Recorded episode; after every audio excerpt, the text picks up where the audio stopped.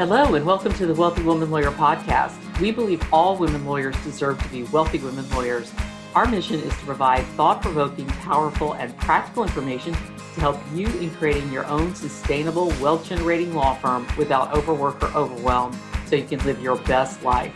I'm your host, Davina Frederick, and I'm so excited for you to meet our guest today. So let's get started. Hi, and welcome to the Wealthy Woman Lawyer podcast. I'm your host, Davina Frederick. And I am here today with Kailey Jacomet. Did I say that right? Um, you did. Who, great, thank you. Who is the founder of the Lifestyle Law Firm. And I'm super excited to talk with her because what Kailey's done is really very special. And I know a lot of you will benefit from hearing about it. She wanted to create a law firm on her own terms because her primary focus right now, at this time in her life, is to be the mom of her two kids and but she also wanted to have a successful business that provided a good, healthy income for her family. And she has done that. And now she mentors other lawyers as well as running her successful IP business, IP law firm, and being a mom to her kids primarily. Um, she now mentors other attorneys. So I'm super excited to have you here, Kailey. Welcome. Thank you so much for having me, Davina. Great, great. All right. So why don't you start out by just telling us? I'd like to go way back to your your first idea of being a lawyer, where that came from. I know some attorneys just know from a very early age that that's what they want to do, and then others of us kind of grow into that path, and it comes to us by in other ways. How about you? What did what inspired you to be an attorney? Something you always knew you wanted to do? Yeah, that's a, a great place to start because um, it didn't just inform my choice to become a lawyer, but even the business that I have today. So I was raised by a lawyer mom, but she did things in a slightly different order than I did. So my mom went to law school. Um, she started when I was in preschool, and then she started working when I was in elementary school. So I grew up with a lawyer mom, but I also had the experience of when I was a baby and when I was little, having my mom at home with me. And so when I looked at my own childhood and then also, you know, the example of my mom, I think I did know from an early age that I wanted to be a lawyer, and people would tell me, you know, you you would be a really good lawyer.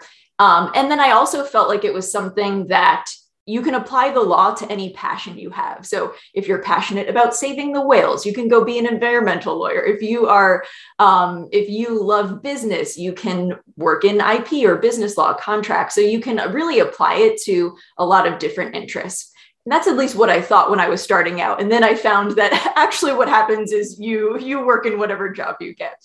Um, but just going back to that experience of growing up and having my mom at home with me when I was little, to me, that is what I wanted motherhood to look like for me. So even selfishly, I wanted that experience. Um, so I wanted the experience of, you know, being able to go to the library um, in the morning on a Tuesday um, and just having that having that concentrated time with them. So, but as you know, as many people do, I, I didn't necessarily have this grand scheme of how my life was going to go. So I went to law school and started practicing um, before I had a child. And then when I did have my daughter, I thought, wow, what am I going to do? Did I, by choosing to go this route, by choosing to become an attorney, did I opt out of this vision of motherhood that I wanted? So um, that was quite, quite a long journey. Um, to bring it back a bit though, before I went to law school, I was actually, um, I studied for the LSAT and I took the LSAT in China. My husband, then boyfriend, and I were living there.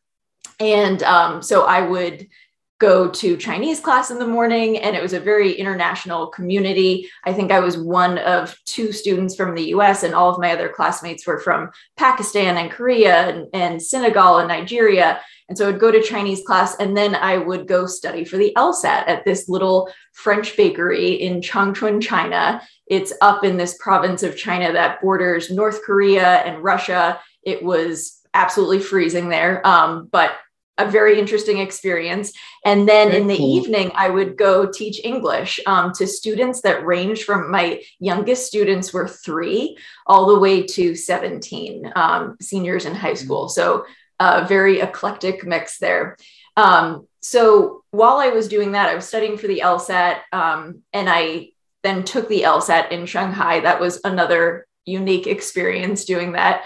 Um, and then I came back to the United States to go to law school. I came back to New Jersey, where I'm from originally, and um, left my then fiance back in China. So I tell that story uh, because it really began the foundation of doing things differently when it came to my legal career. I, you know, even my experience of taking the LSAT was unusual. And I carried that through all throughout law school. So my first year, around the time that everyone is starting to look at internships, you know, January, February, applying for internships for the summer, really my focus was how can I get back to Asia? I want to spend time with my fiance who's still living over there. I also wasn't done adventuring. I wasn't um, satisfied with the idea that I started law school. So now I'm going down this path and I'm going to be doing my summer internships in New Jersey and New York and then, you know, inevitably get a job there. And my life is decided for me now. Um, so I started looking at internships in Asia to get closer to him and also to do something that was a little more fun. And one night I'm applying to all these internships in um, China, law firms there, some NGOs, and then also different US agencies at the US Embassy there. And somehow one thing led to another, and I, I got derailed from my China applications and ended up applying to an internship at the US Embassy in Bangkok in Thailand, which checked the box of adventure, but not necessarily getting back to my fiance. But so um, I must have applied for a lot of internships that evening because the next day I wake up and I have an email from the US Patent and Trademark Office's IP attache to Southeast Asia. And I hadn't I had no memory of applying to that. I didn't think I, I hadn't even heard that there was an IP attaché. Um, and what had happened was I had applied to the US Commercial Service, which is an agency under Department of Commerce that helps US companies export their goods um, across the world. And so I had applied to that, and they forwarded my resume to their IP attache, who asked if I was available to talk with him um, that day. And I said, Of course, sure. So I jumped on a call, and he told me they didn't have an internship program, but he was forwarded my resume and he's been advocating for one and would i like to come to bangkok that summer and be his first intern actually be the first intern for the uspto's um, IP attache program. Um, so I said, of course. And that experience was um, going to a lot of UN conferences and WIPO conferences and helping him prepare these presentations on US IP law. Um, so that was that was a great experience. And then that led to that really, I think, you know, made a light bulb go off that, oh, a legal career can look so different. I had no idea that his job mm-hmm. existed. And it also set the bar very high for my summer internships. So I kind of went through this process every January and, and um, February thinking, okay, is it, am I back to New Jersey now? Like, is, is, am I done adventuring? Oh and somehow I finished yes, yes. Somehow I I um, managed to keep that going all all summers of law school. So I went back to an international IP firm um, in Bangkok and interned there. And um, finally, when I graduated, um, I had an internship during the school year um, at the at Homeland Security in New York. So I was offered a job um, through that internship, and when I graduated, I became a federal prosecutor for Department of Homeland Security. So fast forward, um, I still didn't have any children. I moved to the Attorney General's office, and then I found myself pregnant with my first child. And I knew that just for me, I didn't want the routine of dropping her off at daycare in the morning, you know, and picking her up at six, six or seven in the in the evening.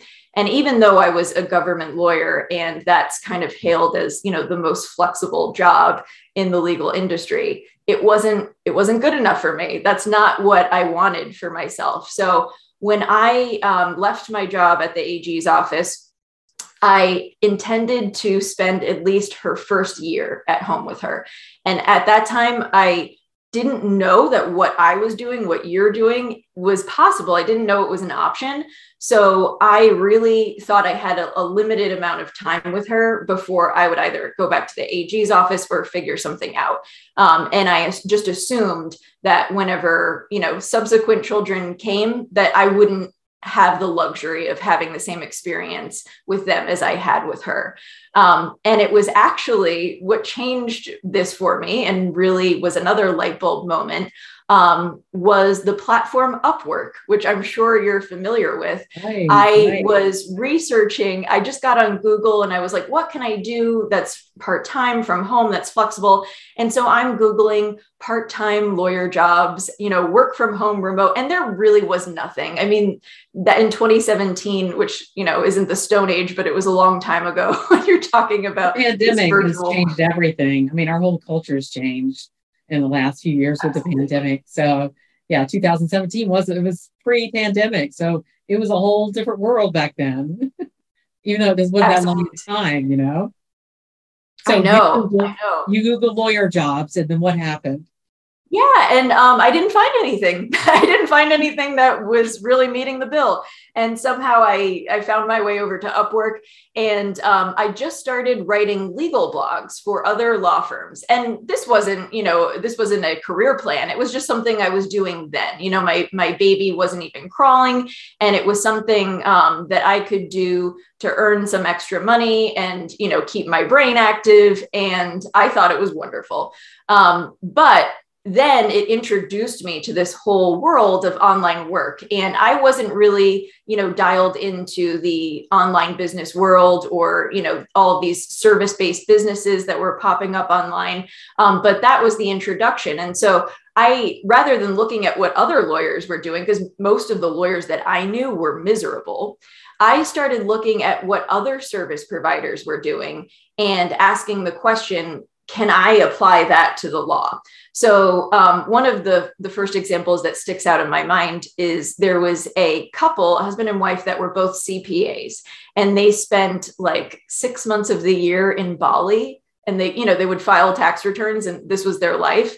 And to me, I thought, wow, I really chose the wrong career. I should have become a CPA. and it was Gosh. an evolution. Every CPA out there is going, no, no, you should not have become a CPA. I, yeah, I can imagine. My friends who are, who I work with that are CPAs, you know, we realize that we are the the boring, the boring what you need in your business professionals in this uh-huh, world. But uh-huh. um, so yeah, and I, but it started. It made me ask those questions of, is this possible? What would it look like? And as you know, at that time, there were people who had virtual law firms, but I think in some ways it was people felt like they needed to keep it secret. You know, I would try to search for people who were practicing law in this model, which by that I mean more flexible, more part time, remote, virtual. Maybe you don't have a brick and mortar, you have systems of automation. And there weren't a lot of people that were, you know, holding it out as an option, presenting it. This is what I do. Um, Rachel Rogers, you know, if you're familiar with her, she had some articles about that. Um, and, you know, there were other people, but it was really, I would come to someone's website and I would kind of just discern that I, I thought they were a virtual firm and look at what they were doing on social media um, and look at their website and things like that. But it wasn't talked about as much. And there certainly weren't as many virtual law firms. Um, so I, uh, you know, as I mentioned, I had that background in IP. And around that time, I met a trademark attorney in the city I was living in, in St. Louis. Um, and he also was not necessarily holding out um, that he had a virtual law firm. I just kind of was guessing that he did based on, on my stalking, really, of his business. And I asked him to meet me for coffee. And, um, and you know, uh, yeah, he did have a virtual firm and he didn't have a brick and mortar and he worked from home and he did um, have, you know, a Regus mailing address or something like that. And then it was my third light bulb moment of this is I have a background in this. I didn't have a background in practicing, of course. It was an internship was which is also always different, but this was something that I could do virtually that was transactional Um, and you can take clients nationwide because you're, as long as someone is registering their trademark with the USPTO, you can represent them. So a lot of light bulb moments there. And then I, I got to the business of starting to set up my firm and starting to, you know, set up all those different pieces. And at that time, there was, there wasn't a, a coach or a program or anything that I found that was inviting me, you know, to hold my hand and walk down this road of me, road with me. I was really figuring it out as I went along. And what I did again was look at the model of other service providers, not necessarily other lawyers. Um, if you're familiar with Dave Ramsey, the radio show host, yeah, he yeah, has, yeah. yeah, he has a quote, something to the effect of, um, you know, don't take financial advice from your broke friends, um, just like you wouldn't take, you know, relationship advice from your single miserable friends or, or whatever it is.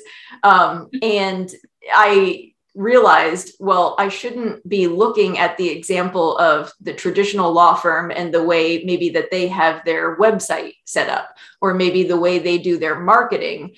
Um, if I do that, I'm going to get similar results. You're going to get similar results to the people that you that you look up to, that you model your business.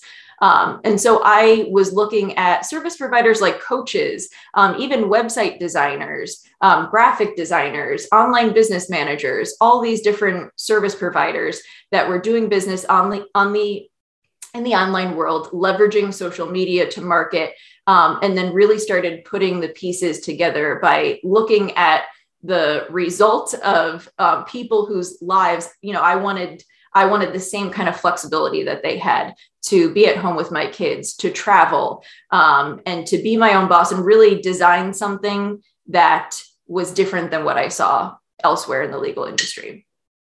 Well, it's interesting. As I'm listening to you tell this story, what's so interesting is that how much um, we've had a similar experience in that I had the brick and mortar law firm. Um, and but then it wasn't working for me.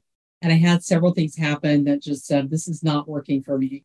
Even though I don't have children, it wasn't for the purpose of, you know, I didn't leave it for the purpose of being home with kids. I just had some other things that um, really caused me to look at it more closely and say, this lifestyle is not for me. And I started my own virtual firm in 2013 and had it from 2013. No, I'm sorry, 2011, and had it from 2011 to 2017. And, but but virtual was very different then. Virtual was phone, email. That was how you ran a virtual firm. You didn't run, a, you know, we didn't have the tools. People weren't comfortable video conferencing, although there there were those tools out there. They were really more for a corporate world and environment, people in work environments doing uh, legal services that way was really unique and new. And in fact, I had somebody leave me a review on uh, one of the attorney sites. I won't name which one, but one of the attorney directories. And I got a four star instead of a five star because he said he was great, everything was wonderful, except he never met me in person. And he was the only person that did that. Everybody else gave five star reviews, but it was so new that people weren't sure how to feel about it. Um, right. Because you, you know, and we didn't have the face to face model like we have today. So I could see you know, it was the same kind for me. I started looking around at other, I got, I got coaches, I hired coaches, and that's how I got exposed to the coaching world and sort of saw this model out there. Here's a different sort of model out there that can work. And that's where you started seeing, uh, I think a lot of people um, nowadays having virtual firms, it's, it's, you know, everybody goes, oh, well, of course, of course it's going to set it up. But it really wasn't that long ago where that just wasn't a thing. And anytime you talked about I have a virtual firm, you would have naysayers, you know, say, well, that'll never work. I had a, an attorney say to me, that'll never work. Your clients won't like that. Because he wanted me to rent very expensive space in his office building. and so, and I'm like, well, I'm going to give it a try.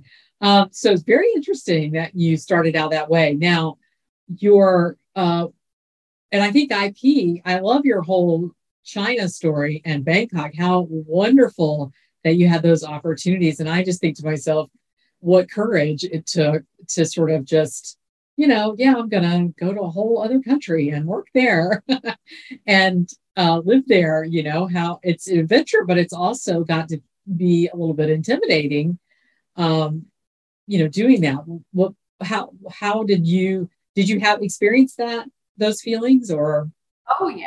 Oh yeah, I um, absolutely. And you know, I think it really prepared me for a lot of the challenges of entrepreneurship because you're flexing that muscle of doing something that's scary and walking into the unknown. Um, so the first time that I, well, I had been abroad before, but really went far, far away from home and lived abroad was when I was in college. I did a semester in China, and so that was that was before the period of time I was discussing um, earlier. Yeah, and it was, you know, the first time I got on a plane and went to China, I felt like I was going to another planet. Um, and it wasn't as much of another planet once once I landed as I anticipated, but absolutely. And my first um, summer in in Thailand, when I got to the law firm in subsequent summers, they put us up in a really nice service apartment. But at the US Embassy, you were responsible for your own housing, and they didn't even provide suggestions. So I was, I didn't, I didn't know anyone in Thailand. Um, and I had like some ideas of service departments that might work. And when I say service, they're all kind of service departments in Thailand. So, um, and I kind of had some addresses and ideas together. But when I got on the plane, I just had a hotel room booked. And then my plan for that first weekend was just to go around the city looking at these law, uh, sorry, looking at these apartments um, by myself. And so that was, um, yeah, that was scary, I would say. yeah, I imagine because, you know, here you, you move away and you do that. At least you know, everybody speaks the same language and you know there's a there's some cultural differences too that you have to be aware of when you do something like that so i imagine it was just a fascinating time for your life and your education so let's move forward to your ip firm and talk about that so you decided to kind of go back to the the ip because you had spent time as an intern helping to teach it and all of that um, what so what did you do to launch your law firm business, your virtual law firm? What are some of the things that you did to to make it a virtual firm? Yeah, you know, if I could go back, I would implement so many of the things that I've learned uh, along the years early on. But in the beginning, you know, I set up, um, you know, the, the legal and financial end of my business and um, got my malpractice insurance and the bank accounts and whatnot. And then I um, built I built my own website, which which I've since evolved from. But I just started a website on Wix. And if you know nothing about website development and you have absolutely no budget to invest in someone else designing your website, which would be like the first, second, and third choice would be to have somebody else who knows what they're doing do it. I would say that Wix is the most user friendly platform that I've seen. Um, on the other end, it does definitely result in a very DIY feel, um, which is not ideal. But really, the beginnings of my firm were very bootstrapped, it was very DIY. So there I was with my Wix website, and I started um, joining entrepreneur groups in Facebook groups, connecting with people on Instagram, um, reaching out to people's podcasts and things like that, and then slowly, you know, building relationships and getting my name out there. And one thing that I did, which has really um, I think made my business so much more enjoyable for me. But I joined the kind of entrepreneur groups that I would want to be a member of. And what happened was my clients tend to be a lot of women. They tend to be, um, you know, solopreneurs or small teams that they're building their business. And usually, when I get on a discovery call with someone, I end, you know, with a client and a friend. It's it's a um, enjoyable conversation. We have a lot in common, and um, they also like to do business in a similar way to how I like to do business. So I don't have a phone number published on my website. I do have a phone number in my signature line, but I don't have a phone answering service. And a lot of the entrepreneurs that I work with, um, they don't either. You know, it's it's uh, you can contact me by my inquiry form, send me an email, and there's no expectation of I'm going to be able to reach you at a random time, you know, between nine to five. Um, we'll set up an appointment and we'll speak, you know, when we plan to speak. So that's really been wonderful because, like I said, the the um, clients that I work with, I really enjoy those relationships. And they are usually building businesses that are really interesting to me that I can also relate to. And I get to be a small part of that. Yeah. And do you have, do you find that most of your clients are um, mothers of young children as well? Um, or do you have kind of a mix or or? It's a mix. Yeah it's a mix. Um, there are there are mothers and um, and non-mothers but i would say probably 95% of my clients are women. Um, of course i don't discriminate. That just tends to be who you know who i'm connected with through referrals through the groups that i'm participating in. Um, and so so yeah but you know there's just so much as women, whether you have children or not, we juggle so many balls. And um, I think that there's just unique difficulties that come with being a female business owner and just the way that you see the world and relate to the world um, that it really you know lends for a, a deeper relationship with your clients um, than if i was you know than if i was at some big law firm doing trademark work with whatever business came along you have what do you find to be sort of the biggest challenge for you in sort of balancing this um, stay at stay at home mom you know being being present with your kids and work? And do you find uh, i'm assuming you work out of your house. Do you find any sort of um, challenges with regard to overlapping you know, uh, obligations and things like that. Like, you know, kids have certain nap times and certain eating times. They have routines you want to keep them in. Do, do you ever sort of run up against that in terms of servicing your clients? Yeah, uh, yes and no. I would say um, because of the model I've built, and that's why it's so important to me um, to not have a, uh, you know phone number that people can reach at any times because I need to know that when I'm here, when I'm in front of my computer, when I had an appointment to speak with someone, you know, then I'm speaking to them.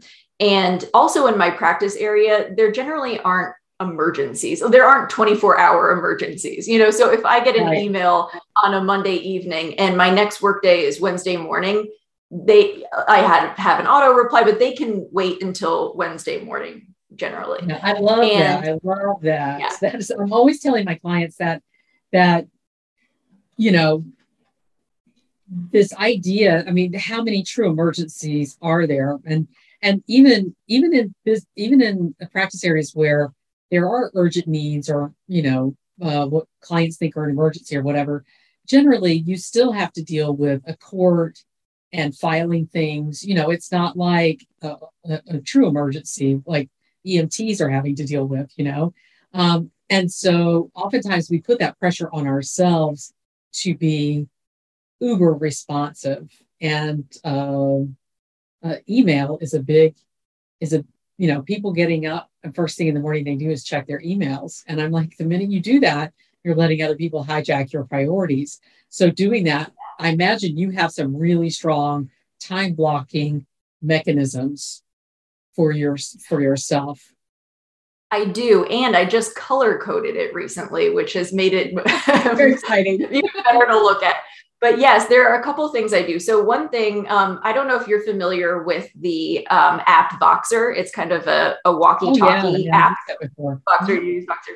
So I um, use Voxer a lot with my assistant. So she'll help me, you know, triage and organize emails, and she'll send me a message because for for whatever reason, I've learned that the the time and mental energy that it would take me to read an email. Um, and then you know email her back can you respond saying this or coordinate?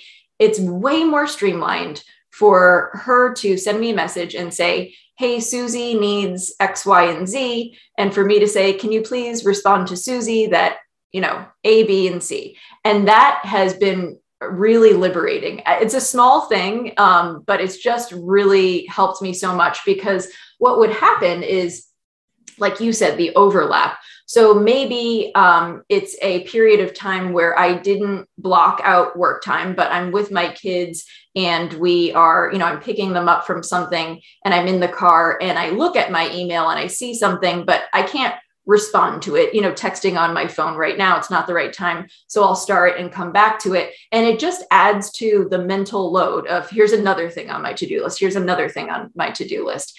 Um, and having her help just in that small way has been so liberating because that's a way where my my personal life and business life do inevitably cross over but it makes it it makes the overlap a lot easier um, and way more aligned uh, with what I'm doing in that moment to be able to quickly communicate with her like that.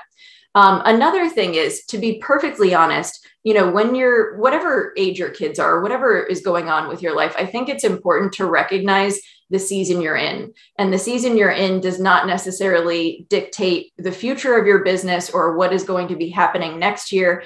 Um, and the beauty of a flexible law firm is that it can flex to the changing needs of your life.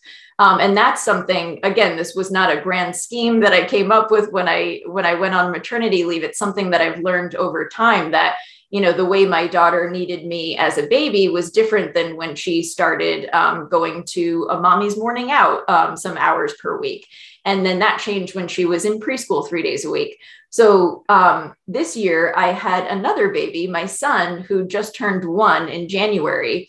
And originally, I thought that when he turned three months old, I would get a part time nanny to come over to the house um, and be with him while I worked from my home office. But then that that three month mark came and i just was completely unmotivated to get a nanny i just i didn't want a nanny and it was you know, kind of getting back to designing your life. And I felt like I'm supposed to get a nanny. You know, like now I'm a business owner. And even if it's part time, I at least need a part time nanny. That's what I see all these other women doing who maybe they're lawyers, but maybe they're just another kind of service provider with a, a six figure business. Um, and and I just, it just didn't feel right. And so then he turned four months, five months, the months went by. Um, I still don't have a nanny. And so it's still, um, William and I five days a week while my husband's at work and my daughter um, that helps a tremendous amount because she's four going on 16 and she's a chatty cathy so she needs to go to school for sure. Um, and william so far i mean w- when that that season will change he's just barely starting to work um, uh, to work sorry walk. I will look forward to the day that they're early in your business don't you yeah, we're putting them to work as soon as they learn how to read for sure. Um, so he's just just starting to learn how to walk and he sleeps a lot. He'll take a three and a half hour nap from like usually from like 10 30 until almost two, he's asleep. So it's fine right now. William's lifestyle. That's the lifestyle. Everybody. Yes.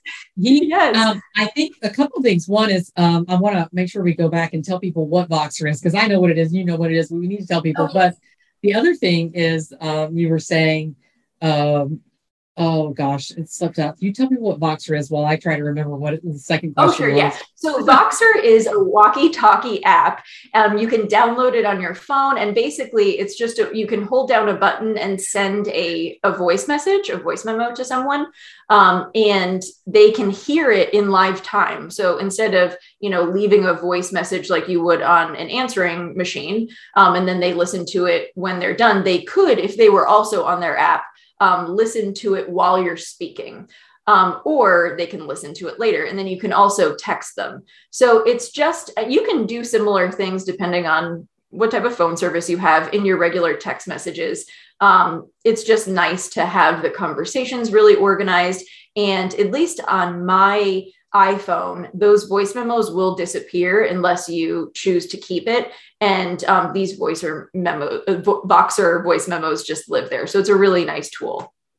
Yeah, I had a, I had somebody, a brand who helped me do some branding a few years ago, and she used Voxer, and we use that as our our tool of communication. And I am not a listen to voice recording kind of person. I am a a texter. And so I would I would text, but she would leave voice messages for me. Um, what was so cool about it is is real time kind of stuff, you know, and we didn't have to, you know, we weren't on the same team, so we didn't have Slack or whatever. We had two different businesses, but it was a way for us to communicate, and, and it does give you that immediacy, you know, um, which is so helpful when you're trying to work on a project together to to get it where you want it to go. The second part of what I was going to say is I think you hit on something that's so critical that I want to stay with for a minute, and that is you really were very clear on what you wanted. And I think so many times what gets us derailed, whatever it is we're trying to create, is when we start comparing ourselves to others. They're doing this, I need to do this. Um, I mean, I don't know how many times people have said to me, Should I have a podcast? Because I have a podcast they say, Should I have a podcast? Well, it depends. It's my lawyer answer. It depends, right? We don't have to do things just because other people are doing them. We're not missing out. Our ship is not gonna, we're not gonna miss our ship when it comes in. When we're there, the ship's gonna, you know, like the ship will be there for us. And there's many different ways that we can get where we want to go. So being very clear on what it is that you want. For you in your case, you were thinking, well, you know, like I have a nanny, and then you're like, no, that's not really what I want. And being honest with yourself about that and making that decision, you didn't lack anything as a result of that, did you? I mean, you you you're living a life. No, it's actually the, you know yeah it's the thing that i'm most proud of this year you know i didn't I, I, it happened all accidentally really well intentionally but um i just you know never pulled the gun and it was really when he was approaching a year mark that i reflect reflected back I haven't done this because I don't want to. And, you know, just kind of owning that decision. Um, yeah, was was the thing that I was most proud of. My business, despite that, um, grew not tremendously, but it was my best year in business, as I believe, you know, every year of business should be better than the previous. And it was, um, despite, you know, being, but despite giving birth at the end of last January, having a newborn and having him home here the whole time. My husband does, um, he gets home, he goes to work very early, so he'll get home at around 4.30, so that helps. And then um, I typically work on Saturday mornings to early Saturday afternoon. And again, in the especially when you're setting out to create a freedom lifestyle business, um, there can be this pressure like, oh, I'm not going to work weekends because I'm supposed to not even work Fridays. But I take Tuesday and Thursday off, you know, and my Monday, Wednesday, Friday for me is really a four and a half hour work, work day. So I do work Saturday mornings, but because I love the business I've built, to me, that is like, okay, I'm leaving and I'm going to a coffee shop to get some work done. See you all later. And I enjoy that. I enjoy those Saturdays. Um, yeah. I think you, and you use a, an interesting term I want to uh, talk about. I often ask my clients when we start working together, do you want to create a a business that is a million dollar, multi-million dollar business that you have a team and and it's running itself and you have freedom that comes over time as you build that up and more and more people? Or do you want a lifestyle business where you have flexibility now money now but there may be limits on how much money you can bring in if if you there's only so much we can do right uh, right but that may be okay if you're if you're living a life you love and you're making sufficient income and you're getting to go to Costco on Tuesday, you know, when right. nobody else is there, right? That's the thing that I remember when I first um, married my husband, he was an entrepreneur. And so he really inspired me to live this kind of life. And um, he used to just be out sort of running errands during the middle of a work day when I was at work. And I was like, what, you know, what He's is living the life at Costco? and, right, and I remember wanting to like go run errands with him. And then I ran errands with him a couple times. I'm like, okay, well, that was great. I'm done. I'm like, I, was thrilling. I'm done with that now. and so you go run the errands. But you do yourself. have those moments. And you probably had, I mean, you just described that moment. I think everyone who is an employee working full time, you know, outside of the home, and they have a random day off for whatever reason. And, you know, and then they find themselves, you know, grocery shopping at 1 p.m. or like getting a break at a coffee shop. And I don't know if it's just me. I feel like everyone probably has those thoughts of what if this was my life all the time? Like, what if I lived in this world with these people that do errands at 1 p.m. during the week? we don't want everybody to catch on to our secret, but I think a lot more and more people have. And of course, the pandemic has changed with so many people working from home now, and also so many things, delivery services that have been available to us. So our whole way of thinking about how we can move through the world has changed from, you know, even just five years ago, right? What people right. were thinking were their options.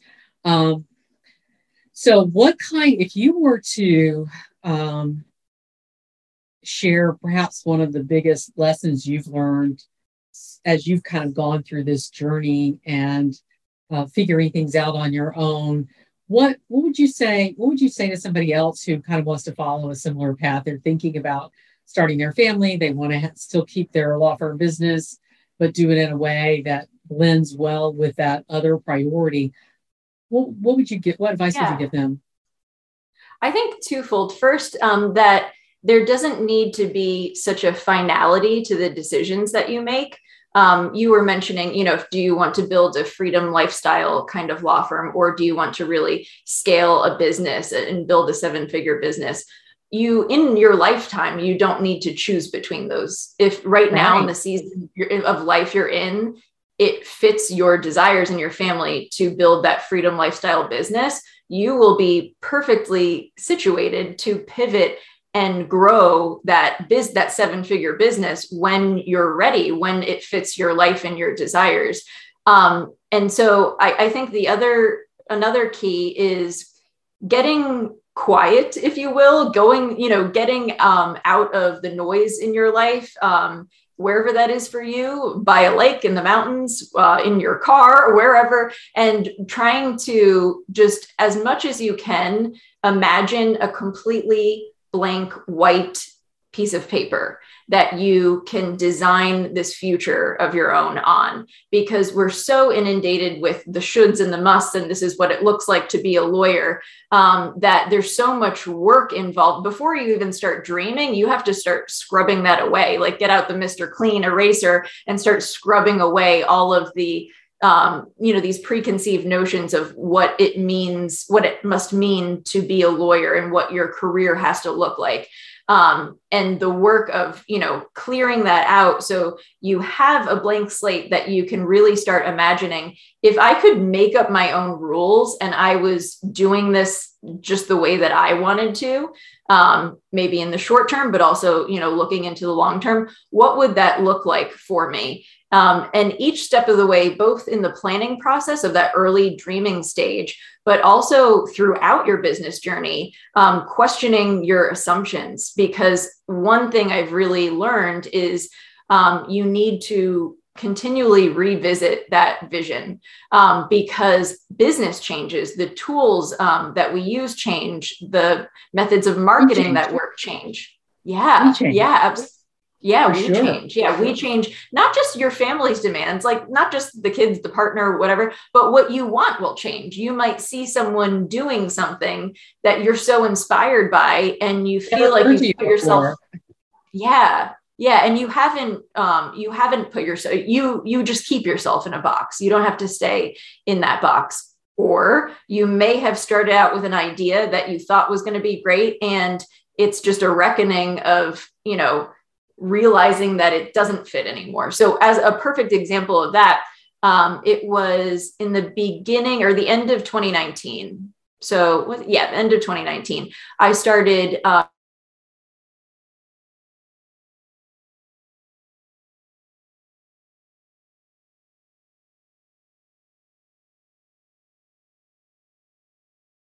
and so I didn't want to um, to bore them to death. So I would interject other fun business topics, um, and I really enjoyed it. I enjoyed making the podcast. I enjoyed having podcast guests, but um, it was probably right after the yeah it was right after the lockdown began and i was pregnant and i was having like severe morning sickness i already had the other things that i was juggling and i just had to you know make a decision that this isn't the right time to do this. It's not the right time to do this. And honestly i don't even know if it was the most effective marketing strategy for me at that time. It was much more um, you know, it was much more strategic to go on the podcasts of business coaches or someone else who already had an audience um, rather than building this audience. And again, it just wasn't aligned with what I needed in my life at that time. So, um, also, you know, recognizing the things that aren't working and being open to new ideas um, and reinventing yourself and pivoting. You, you make such a great point. It, it really is this goes back to what you want and sometimes and you're you can try something too and it's okay you can try something and then decide i need to hold off on this right now or i need to change it uh, and and that is the beauty of owning your own business is you get to make the decisions and it's okay to try things and make a decision that it's not for you or you try something and it doesn't work the way you think it's going to to pick something else that's that's the beauty of this kind of um, business. So I love that you shared that. You make such a great point with that. Um, you have an event coming up in March for those uh, women uh, women who uh, women attorneys who uh, may be considering starting their own business. Maybe they've been working for somebody else for a while and they kind of got this little twinkle in their eye or dream in the back of their mind. Uh, tell us about that event and what you're going to be doing. Yes. so that event is a three day free training. It's called Lawyer on Your Own Terms, and it's happening from March 15th through 17th. So it's going to take place, it's going to be live streamed into our Facebook group at 7 p.m. Central, that's um, 8 p.m. Eastern. And it's really getting back to clearing clearing the slate creating that white canvas for you to dream on. So taking out our our uh, Mr. Mr. Clean Erasers and really wiping away the notions of what your legal career has to look like, um, and exercises to begin dreaming of what would it look like for you, not for me, not for you know anybody else, but what would it yeah. look like for you if your legal career fit around the other desires of your life and kind of um, the foundation of this is when you're thinking about your work schedule instead of you know here's when i have to work um, and then fit your life around that. No we have a clear w- work week here. And the first things that you schedule in are those personal non-negotiables the most important things to you in your life. Those non-negotiables they go on the schedule first. And now how do we build a practice that you know that utilizes your skills and your talents and you're passionate about and creates a thriving income for your family that is built around those priorities because that's the foundation of it. Um, so it'll be an hour training that's streamed and then um, attendees are invited to hop on a Zoom call for free private coaching group. And that's the part that I love the most um, is meeting people, hearing about their stories, and then kind of beehiving at the end of each day um, what that could look like for each person. Because it's not just the benefit of chatting this out with me, but all the other women who are in this place of dreaming. Right, right. So you will give us a link for that. We're going to share that in the show notes so people want to check that out they can. There'll also be a link to your uh, website and your other social media. We have those links for you. So those go in the show notes as well. And um, anything else that you want to share today before we wrap up? Because I know we need to end in a minute. Uh, any any last thoughts you want to leave people with? Yeah, you know, I, this is a little bit cliched, but um, you know sometimes you're going to be scared when you start a new thing and it's really exercising those muscles um, you know starting with a baby step after baby step. And the more you do it the more you're going to exercise that muscle and you are going to be comfortable with it. And you're going to be comfortable getting into a space where you are really walking down your own path when everyone else is walking the other way. Right. I love that advice. I think that is it, uh, the thing about cliches is they often uh, they're based in truth, which is why they're so popular and we love them so much. So, but I appreciate you sharing that. You're absolutely on point. Kailey, thanks so much for being here. I've really enjoyed our conversation Thank today. you so and I much know for having me. You and I probably will have many more conversations over over time. And I really appreciate you sharing because I know a lot of people in our audience are really going to love um, what you've shared with us today. Thank you. Thank you so much. We hope you've enjoyed today's episode of the Wealthy Woman Lawyer podcast. If you have, we invite you to leave us a review on your preferred podcast platform. The more five star reviews we have, the more women law firm owners will be able to positively impact. Your thoughts and opinions are so important to us. If you are a woman law firm owner who wants to scale your law firm to a million dollars or more in gross annual revenue and do it in a way that's sustainable and feels good to you, then we invite you to join us in the Wealthy Woman Lawyer League. The League is a community of highly intelligent, goal oriented, and driven women law firm owners who are excited to support one another on their journeys to becoming wealthy women lawyers. We'll be sharing so much in the League in the coming year, including the exclusive million dollar law firm framework that until now I've only shared with my private one to one clients. For more information and to join us, go now to www.wealthywomanlawyer.com slash league. That's www.wealthywomanlawyer.com slash league. League is spelled L-E-A-G-U-E. We look forward to seeing you soon in the league.